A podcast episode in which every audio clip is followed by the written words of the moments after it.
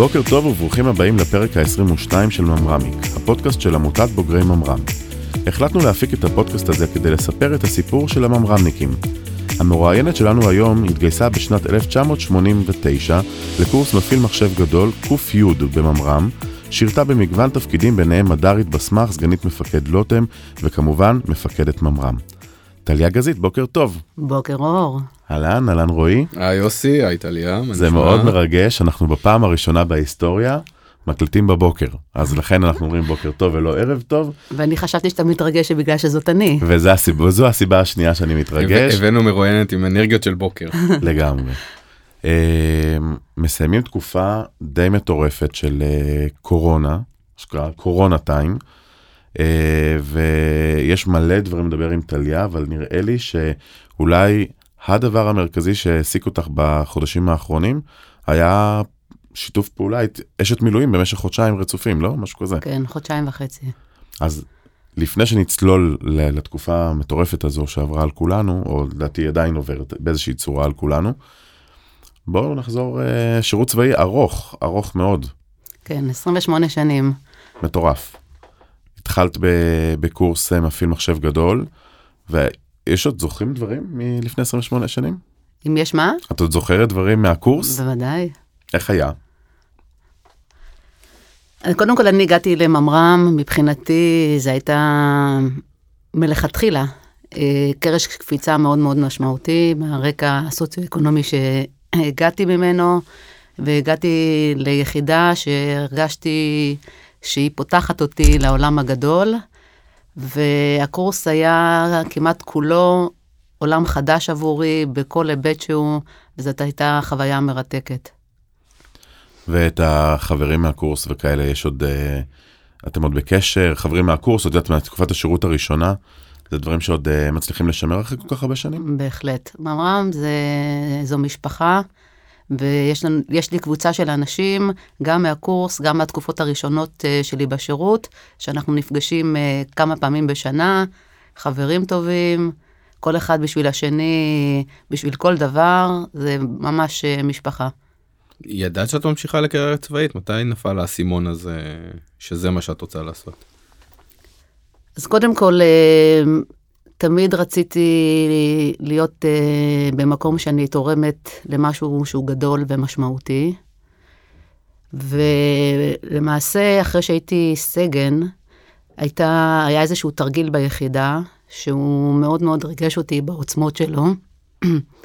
והלכתי ברחבה ואמרתי לעצמי, אני אהיה המפקדת של היחידה הזו. ועם התרגשות מאוד גדולה, היה בזמנו עין לתפעול בשם בני דינור, זיכרונו לברכה, שהוא היה מבחינתי מנהיג ודמות מאוד אה, משמעותית. והתרגיל הזה בוצע בראשותו, ובגלל שחוויתי חוויה כזאת עוצמתית, אז אה, שם הייתה נקודת ההחלטה, ועמדתי בה. ומאז אה, אני זוכר, אה. אני זוכר שהיית אה, אה, אה, מד"רית בסמך, מדר זה תפקיד רב סרן, וטליה קיבלה את המינוי אה, לסגן אלוף, כשעוד היינו לפני טקס סיום של קורס אה, מפעיל מחשב. עכשיו, זה גרם לזה שני דברים. קודם כל, היא עשתה תפקיד מדר קצר, כי כי קיבלה את נכון. המינוי באמצע התפקיד, שזה דיכא את כולנו. ודבר שני זה שהבכנו אותה בטקס סיום ובירכנו אותה בעצם לפני שכולם ידעו על זה שהיא אה, קיבלה, קיבלה את המינוי. ובאמת נראה לי שגולת הכותרת אפשר להגיד של השירות זה בעצם להיות מפקדת ממר"ם, את סך הכל היית מפקדת ממר"ם השלישית, ה- האישה השלישית. כן.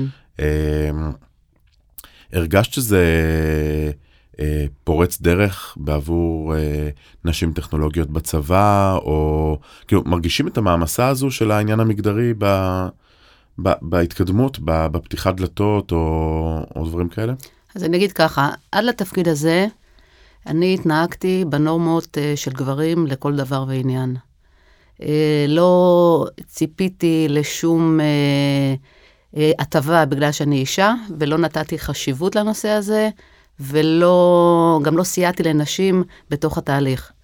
כשהגעתי לפקד על היחידה, הגעתי בנקודה גם אישית עם בשלות מאוד מאוד גבוהה, וגם מצאתי את עצמי דיון אחרי דיון, אישה יחידה, בתוך אה, אה, דיונים של 20 אה, גברים בעולם טכנולוגי, שאין שום סיבה שנשים לא יהיו נוכחות שם, שנשים לא יהיו דומיננטיות בתוך התהליך.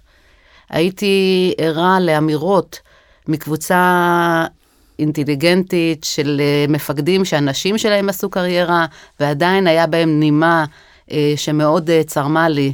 אה, היא הרבה פעמים בהיריון, היא כל מיני אמירות אה, שיצאו כך באופן טבעי, ואף אחד אפילו לא ייחס לזה את העומק של הדברים. ודווקא בתפקיד הזה, אני עשיתי את הפריצת דרך של עצמי, במובן הזה שהבנתי שיש לי, מעבר להיותי מפקדת ממר"ם, יש לי תפקיד מאוד מאוד אה, משמעותי בלהתחיל לעסוק בסוגיה המגדרית ולקדם קודם כל, שאני מדגישה את הסוגיה המגדרית ולא נשים, כי אני חושבת שהפתרון של הבעיה הוא לא רק בהקשר הנשים, ואני אסביר על זה. מש- למשל, היו ימים בתוך ממר"ם, שהיא יחידה מאוד אינטנסיבית, אה, של הרע"נים, יום שני בשבוע, אמרתי להם, לכו הביתה לילדים. עכשיו, ברגע שגברים הולכים הביתה, אז יש גם לגיטימציה לנשים ללכת הביתה מוקדם, אבל uh, בהחלט נתת, נתתי מיקוד uh, בסוגיה של פיתוח אישי לנשים. אני מאמינה שבן אדם מתפתח ומבין את העוצמות הפנימיות שלו, אז, אז הוא, יש לו את כל התעוזה אה, לשאוף קדימה, אז לא עסקתי בעולם של אפליה מתקנת, אלא עסקתי בלחזק נשים, ואני חושבת שהפוזיציה שהייתי בתפקיד הזה, שהוא תפקיד מאוד מרכזי ודומיננטי, והרבה נשים ראו את ההשפעה שלי ואת העובדה שאני מובילה דברים, וחשבו שגם הן יכולות. אה, בתוך ממר"ם אני קידמתי לפחות חמישה, חמש נשים להיות אה, סגן אלוף. ליוויתי נשים שקודמו לאלופות משנה בכל התהליך, או בחלק מהתהליך, וגם השקעתי לא מעט בכל מה שקשור אה, לתיכון, בפרויקטים במערכת החינוך. אה, הובלתי פרויקט אחד גדול של אה, להגיע לכיתות ט' לבנות ולהסביר להם למה נכון שהם יבחרו במגמה של טכנולוגית או מדעית, מתוך תפיסה שאם הן בוחרות במגמה הזאת בתיכון, הסיכוי שהם אחר כך ישרתו בצבא במקצועות טכנולוגיים הוא גדול יותר, ומכאן אוניברסיטה ולהיכנס למשק ההייטק. זאת אומרת שבקדנציה שלי כמפקדת ממר"ם עסקתי מאוד בתחום, ואני רוצה להגיד דבר שהוא חשוב לי, זה גם הרשיתי לעצמי להביא לידי ביטוי בתוך המנהיגות שלי אלמנטים נשיים.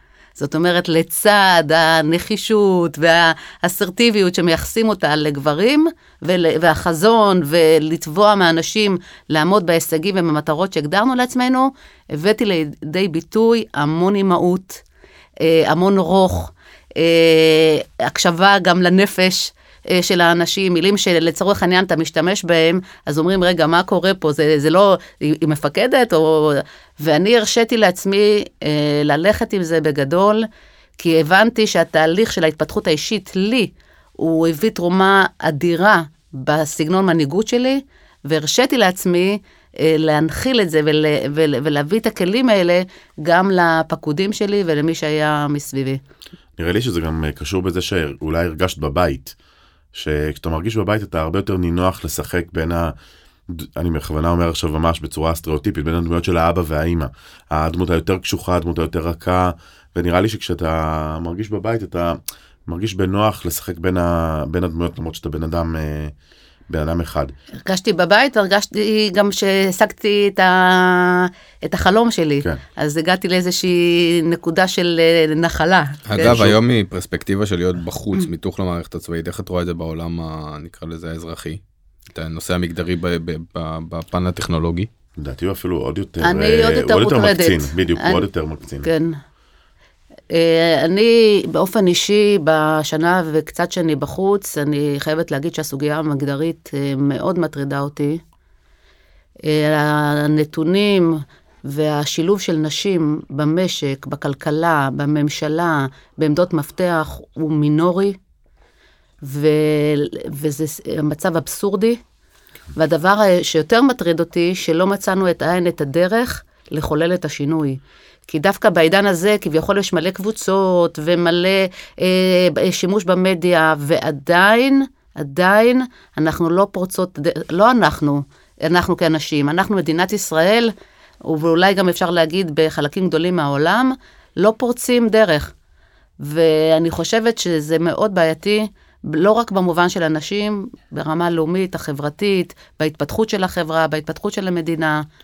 אני, אני רוצה להגיד uh, משהו אחד על זה שלדעתי יש משהו מאוד יפה ב...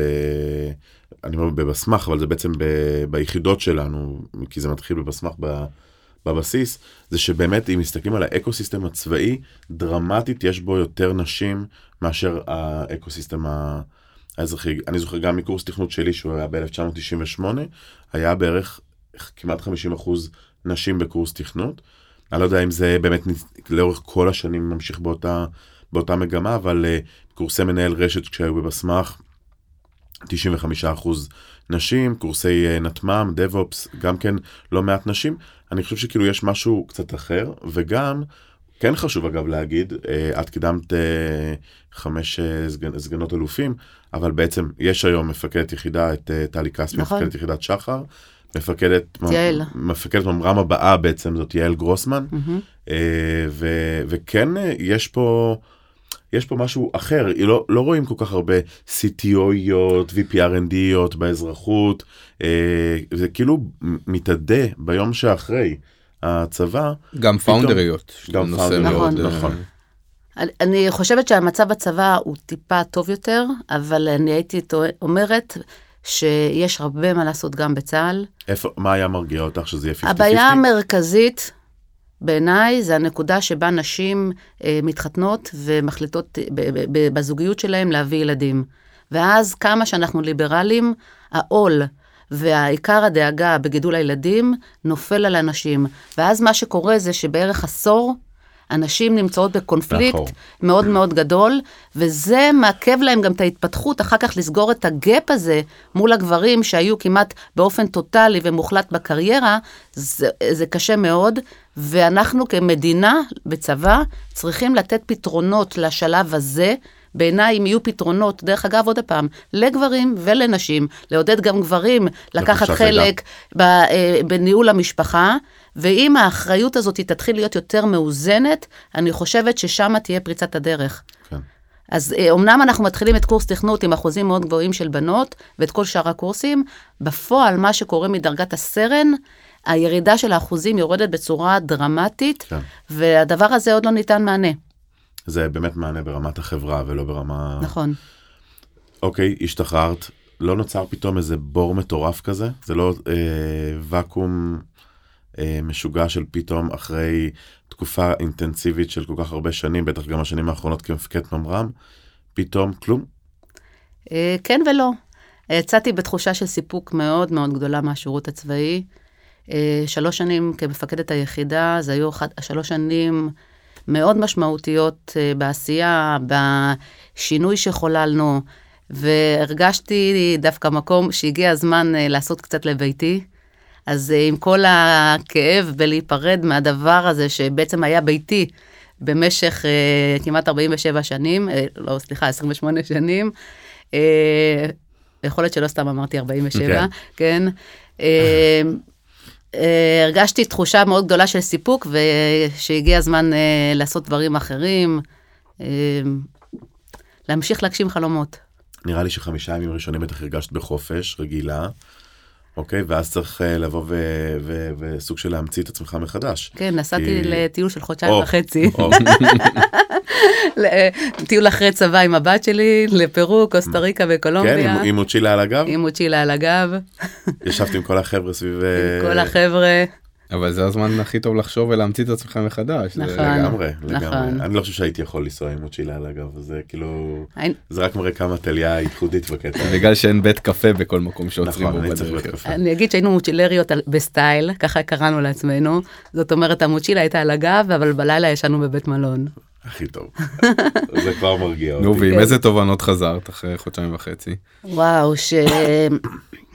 קודם כל, אה, הטיול הזה הוא היה טיול שהוא לא היה מתוכנן, במובן שהפרטים בו לא היו מתוכננים, ובעצם ניהלנו אותו שכל יום אה, חשבנו על, ה, על היעד הבא.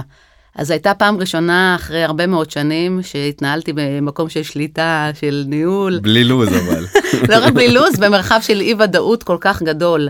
והדבר הזה בשבוע הראשון עורר בי חרדה מאוד גדולה, כן? כי... ו... אבל ככל שהזמן עבר, חוויתי חוויה מאוד עוצמתית, שרציתי להמשיך ולחוות אותה.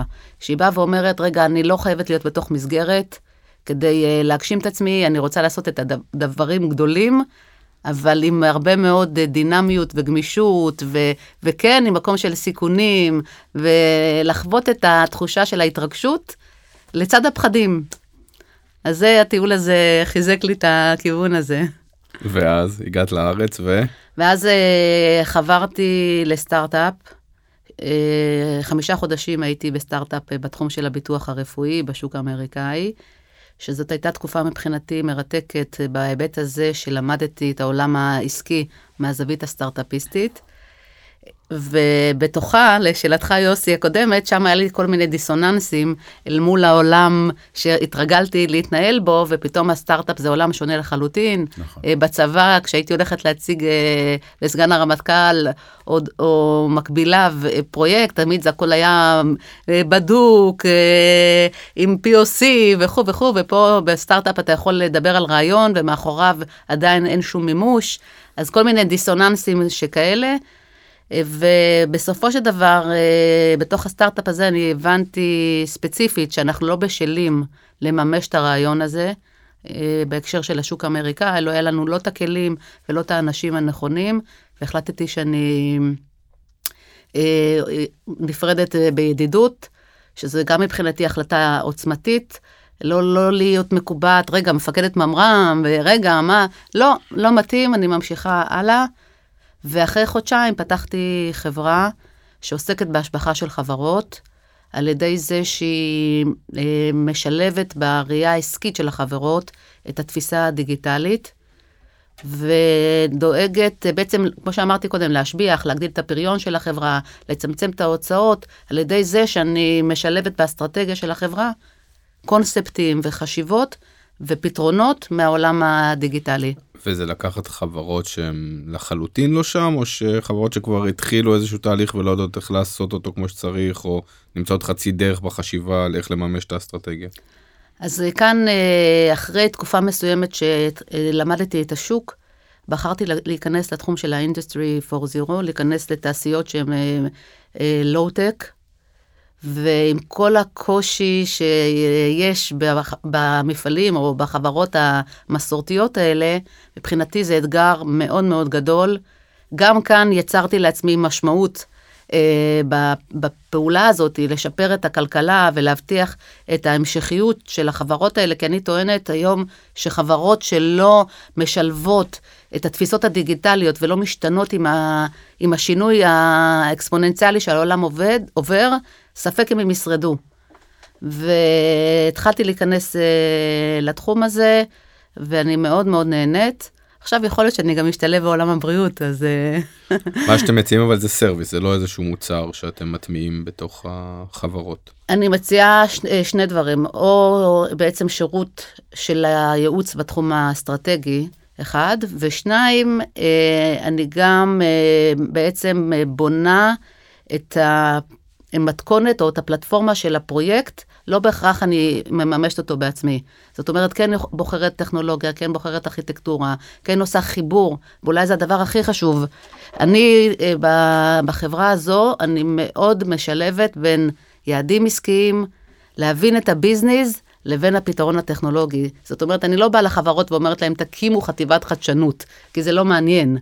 אה, זה ממש לא מעניין, אלא אני מבינה רגע מה בביזנס אה, הם צריכים, הם רוצים להקטין הוצאות, הם רוצים להגדיל רווחים, הם רוצים להגדיל את הפרוטפוליו של השירותים, הם רוצים להיכנס לשווקים חדשים, או הקשר שלהם עם לקוחות הוא בעייתי, ועל פי זה אני בונה את התפיסה הדיגיטלית, שבעצם מעצימה את הרווח של החברה. מאוד מעניין. נכון. אני חושב שזה משהו שבכלל כל, כל הגישה היום של אה, טרנספורמציה דיגיטלית ובאמת אה, אה, לעבור ולראות. אגב זה, זה כאילו קצת אקט מיתוגי טרנספורמציה דיגיטלית כי זה בעצם מה שהמגזר שלנו עושה במשך המון שנים זה לקחת דברים ולעשות להם דיגיטציה. אבל אני חושב שבאמת יש הבנה היום שעדיין למרות שהמחשוב הוא כל כך נוכח וכל כך מתקדם יש המון המון דברים ש...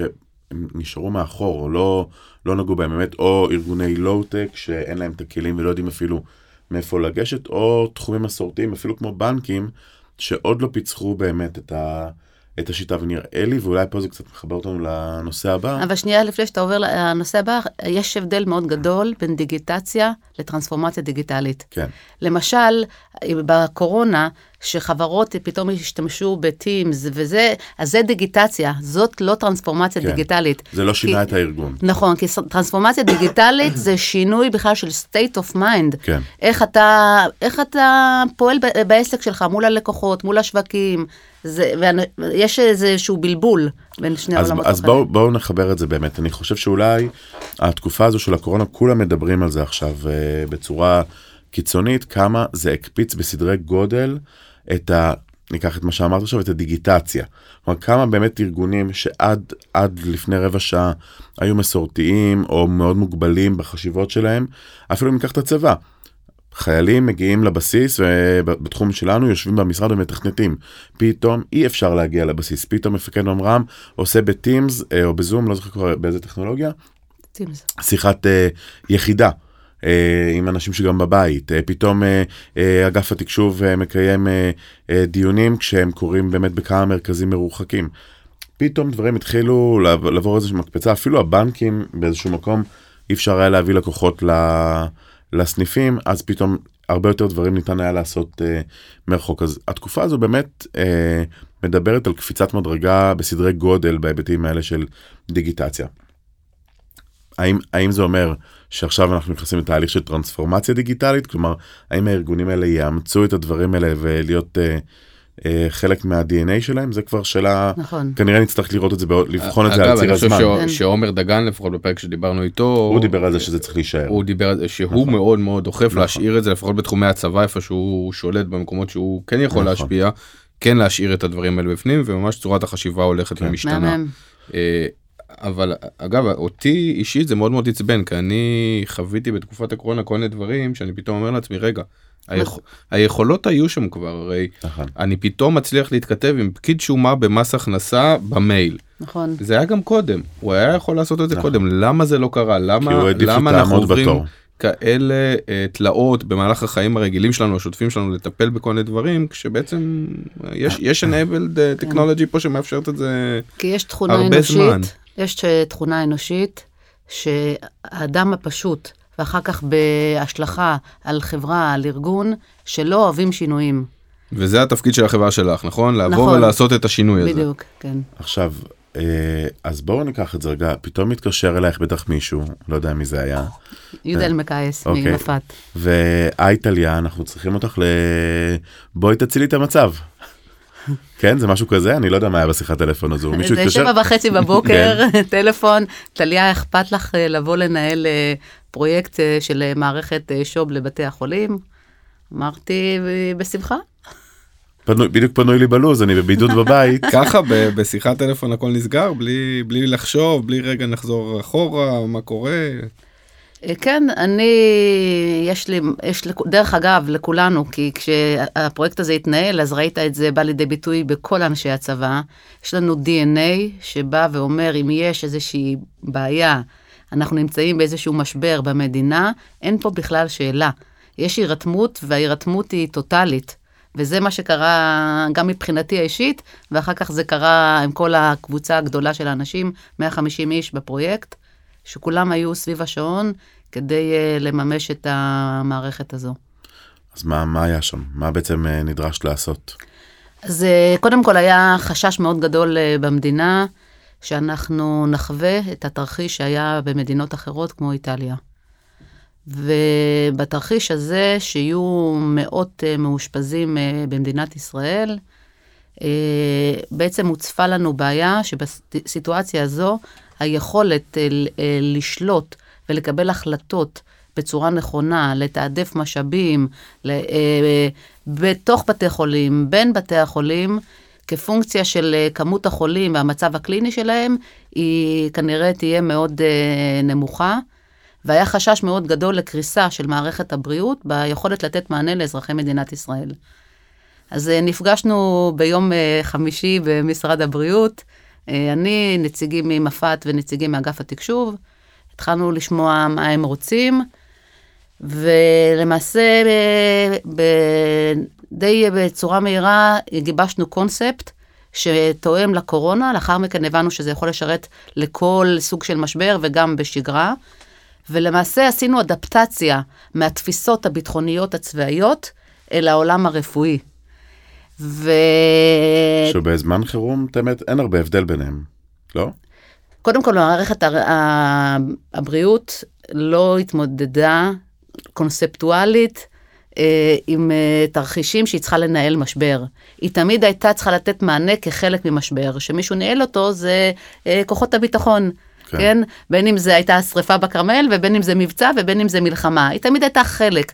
ואני חושבת שזו הפעם הראשונה שהיא מובילה. שהיא מובילה לא רק בארץ, אלא בכלל בעולם, פתאום אה, מערכת בריאות שלא מיומנת להתנהל בתפיסות של חירום, צריכה לנהל את המשבר, ואין לה את הכלים המתאימים כדי אה, אה, לעשות את זה. אגב, אני חייב להגיד שבאמת, כשבתור אה, צופה, נקרא לזה מהצד, זה משהו שדווקא די אהבתי, שהמשבר הזה נוהל אזרחית ולא, ולא צבאית. כלומר, אפילו שמערכת הביטחון הציעה את ה... תנו לנו, אנחנו יותר מיומנים וזה, והבנתי את ההיגיון, דווקא אהבתי את זה שזה נוהל על ידי משרד הבריאות, כי הרגשתי שזה נכון ש... שהגוף שבאמת הוא, הד... הוא הדוקטורינה, הוא באמת אמור להיות אחראי, ינהל את זה, והוא יפעיל את צה"ל, והוא יפעיל את הגורמים האחרים. נכון. כן. להמשיך? סליחה, סליחה. אוקיי. הייתה הערת אה, אגב. ובממש אה, יום, בתוך יומיים אה, בנינו צוות, שהצוות היה מאוד מגוון. גם אנשים ממשרד הבריאות, גם אנשים מהצבא, גם אנשים ממשרד הביטחון ומהתעשייה. קבוצה, כמו שאמרתי, של 150 איש תוך יומיים מתארגנת, ועכשיו צריך לנהל לא רק פרויקט, צריך לנהל קבוצה, לבנות קבוצה שהיא רב-גונית בתרבויות שלה, בשיטות העבודה. אנחנו רגילים לעבוד סביב השעון במשרד הבריאות, רגע, לא. ואפילו בשפה, כשאני, אה, זה הפך להיות בדיחה, אז אני מרשה לעצמי להגיד כאן, שהייתי מבקשת שמשהו יתבצע עד מחר, ולמחרת היו אומרים לי, לא, לא סיימנו, אז אמרתי להם, בואו נעשה פה הבהרה. כשאני אומרת מחר, אז זה מחר. מחר. ולמעשה להיכנס אה, בצניעות, עם המון, כאילו מצד אחד עם המון ידע, אבל מצד שני בצניעות לעולם תוכן שאנחנו לא מכירים בכלל, ונוצר שם מרקם מאוד מאוד אה, משמעותי של שני קבוצות, שתי קבוצות, שאחת, כל אחת מביאה את היתרון היחסי שלה. אחת מביאה את העולם התוכן הרפואי, הקליני של ניהול בתי החולים, והקבוצה השנייה מביאה את התפיסות הצבאיות של ניהול משבר, אה, ניהול אה, מערכה, ועם הידע הטכנולוגי והעוצמות הטכנולוגיות. אה, זה שונה? זה שונה ממערכת שופ צבאית של אה, שליטה על מרכז לוגיסטי בזמן אה, חירום? או מה, מה המאפיינים ששונים ב, ב, דווקא במערך הזה לעומת מערכים אחרים שאולי יצא לך להתעסק איתם לפני זה ב, בתקופה הצבאית שלך? אז זה, אני חושבת שזה לא שונה, זה בדיוק מה שהיה, שעשינו אדפטציה למה שאנחנו מכירים לתוך העולם, ה, לתוך העולם הרפואי, והארכיטקטורה שבנינו והתפיסה שבנינו היא מאוד דומה למה שאנחנו מכירים אה, מהעולם הצבאי. הקושי היה זה להכיר רגע מה יש בתוך המערכת הבריאות, להבין מה הם צריכים, מה ישרת אותם, כל מיני דילמות של איך אה, אנחנו יכולים להביא מערכת בפרק זמן קצר ולהטמיע אותה בפרק זמן קצר. זה לא רק אה, אה, לפתח, ומה ייתן ערך מוסף משמעותי, ומה יאפשר לנהל את המשבר. וגם דילמות של איזה, באיזה רמה לפתח את המערכת, האם לפתח אותה ברמה של בתי החולים, או לפתח אותה ברמה הלאומית. וגם פה, דרך אגב, בסופו של דבר, ההחלטות שלי היו על בסיס אה, תפיסות צה"ליות, שבאות ואומרות, קודם כל תן ערך לשכב, לשטח, וברגע שהמערכת תהיה עם ערך מוסף לשטח, לשטח, סליחה, אפשר יהיה לגבש תמונת מצב גם לרמה הלאומית. אז אתה רואה המון, כאילו בסופו של דבר ההחלטות שקיבלנו, אחרי שהכרנו מה קורה, היו מאוד דומות לדברים שמימשנו בצבא, או דברים שראינו שככה הם עובדים, אחרי שהתנסינו וגם אנחנו טעינו בתוך uh, המסגרת הצבאית. אז הוקמה בעצם מנהלת של באמת משהו כמו 150 איש. כן. היו שם גם תוכניתנים uh, שלנו, נכון? כן, כן, uh, יחידת uh, לוטם נרתמה פה בצורה פשוט יוצאת מן הכלל, הקצתה 90 איש באפס זמן של טובי הטכנולוגים מכל מיני דיסציפלינות, גם תוכניתנים, גם אנשי AI, גם ארכיטקטים, גם אנשי רשת, גם מדריכים, גם מטמיעים. זאת אומרת, בנינו מבנה פרויקטלי שהכיל את כל הדיסציפלינות שאנחנו מכירים בפרויקט. חלק גדול מהמומחים הגיעו מיחידת לוטם, וזה היה מדהים לראות איך יחידה אה, בעצם מביאה את ה-DNA שלה לתוך אה, הפרויקט הזה. ו- ואיך זה התנהל אבל ביום יום עבדו מהבית? וכל הפרויקט התנהל מהבית. אני ישבתי בסלון במשך חודשיים וחצי, וניהלתי 150 איש, וככה כל, כל uh, ראש uh, מסגרת ניהל את האנשים שלו. עם הילדים מאחורה. עם הילדים מאחורה, עשינו, היינו עושים הערכות מצב עם uh, בכי של תינוקות, עם תינוקות על הרגליים של אנשים, uh, וזה היה מדהים. זה משהו, בפרויקט הזה היו כמה דברים שהם מאוד לא ברורים מעליהם. אה, שבתוך אה, מתווה מאוד לא סטנדרטי, הצלחנו להגיע להישגים אה, כל כך משמעותיים. ועוד אחד מהדברים שחשוב לי לספר לכם גם, זה שאומנם בנינו פרויקט שהוא היה מאוד גדול במבנה שלו, והיה לו את כל הדיסציפלינות שצריך, אפיון, הטמעה, ארכיטקטורה, פיתוח וכו' וכו', ועדיין עבדנו במוד אג'ילי. זאת אומרת, עשינו משהו שהוא של enterprise, וגם אם, אה, אני אספר על המערכת עצמה, אז המערכת היא מאוד גדולה, ארכיטקטונית היא גדולה, ויש לה ממשקים, אה, אה, כמויות מאוד גדולות למערכות השונות שיש בכל בית חולים ובית חולים. אין שם סטנדרט בהכרח בכל בתי החולים. ויש לה הרבה מאוד אלמנטים למערכת, ויחד עם זאת, עם כל הגודל והקונספט הרחב, התפיסת העבודה הייתה מאוד אג'ילית, והתוצרים היו בקצבים מהירים. ובאמת, יש שם הישג אה, מדהים. אה, היא כבר נמכרה הלאה למקומו, למדינות אחרות? ל... אה, עכשיו, קודם כל, אחת הבעיות הייתה שבדיוק יש החלפה של מנכ"לים, כל, כל הממשלה בעצם מתחלפת. להערכתי, אם הם ימשיכו, יש פוטנציאל למכור אותה. יש גם, הייתה גם פנייה של כמה מדינות שהתעניינו בה, התעשייה מתעניינת בה. זה בהחלט uh, מערכת שיש לה... טיפלתם גם בתשתית, בסנסורים עצמם שיושבים. במערכות השונות? ו... אז זהו, אז... Uh, כי זה הרי הזדמנות, כשיש משבר וזה, אפשר, uh, מה שנקרא, להוציא טוב מה, מהרע גם. ו... נכון. אז באמת מה שקרה זה שבמקביל לפרויקט נפתח עוד צוות שעסק בכל הסוגיה של ניטור מרחוק. ואני אחרי שבוע שאני בפרויקט שמעתי על הצוות הזה, התקשרתי לגיא בר ממפת, אמרתי לו, גיא, אנחנו ביחד. וכך יצא שבעצם שילבנו את הוקטור הזה גם בתוך הפרויקט. הוא התחיל כמשהו לכאורה קטן, אבל הוא הפך להיות פרויקט גדול בפני עצמו. ולמעשה מה שבנינו שם, בנינו שם פלטפורמה שמאפשרת להתחבר לכל device שנמצא בקצה ומתחבר למטופל. בין אם זה מוניטור, בין אם זה אה, מכונת הנשמה, בעתיד אפשר גם לחבר כל דבר. הפלטפורמה היא כזו שהיא מאפשרת, לא משנה מה תצורת החיבור, בין אם זה אה, פתרונות OCR, בין אם זה פתרונות רשת, רשתיים. ולא משנה מה הספק, אנחנו למעשה בנינו משהו שהוא מאוד מאוד גנרי ומאפשר אה, אה, להתחבר לתוך המערכת אה, שיצרנו. אז זה סימלס, אני לא צריך את האחות שתעמוד ליד המיטה ותגיד מה הסטורציה עכשיו של החולה, המערכת יודעת לקרוא את הנתונים האלה לבד. המערכת יודעת לקרוא את הנתונים האלה לבד, בריל טיים. הרעיון היה...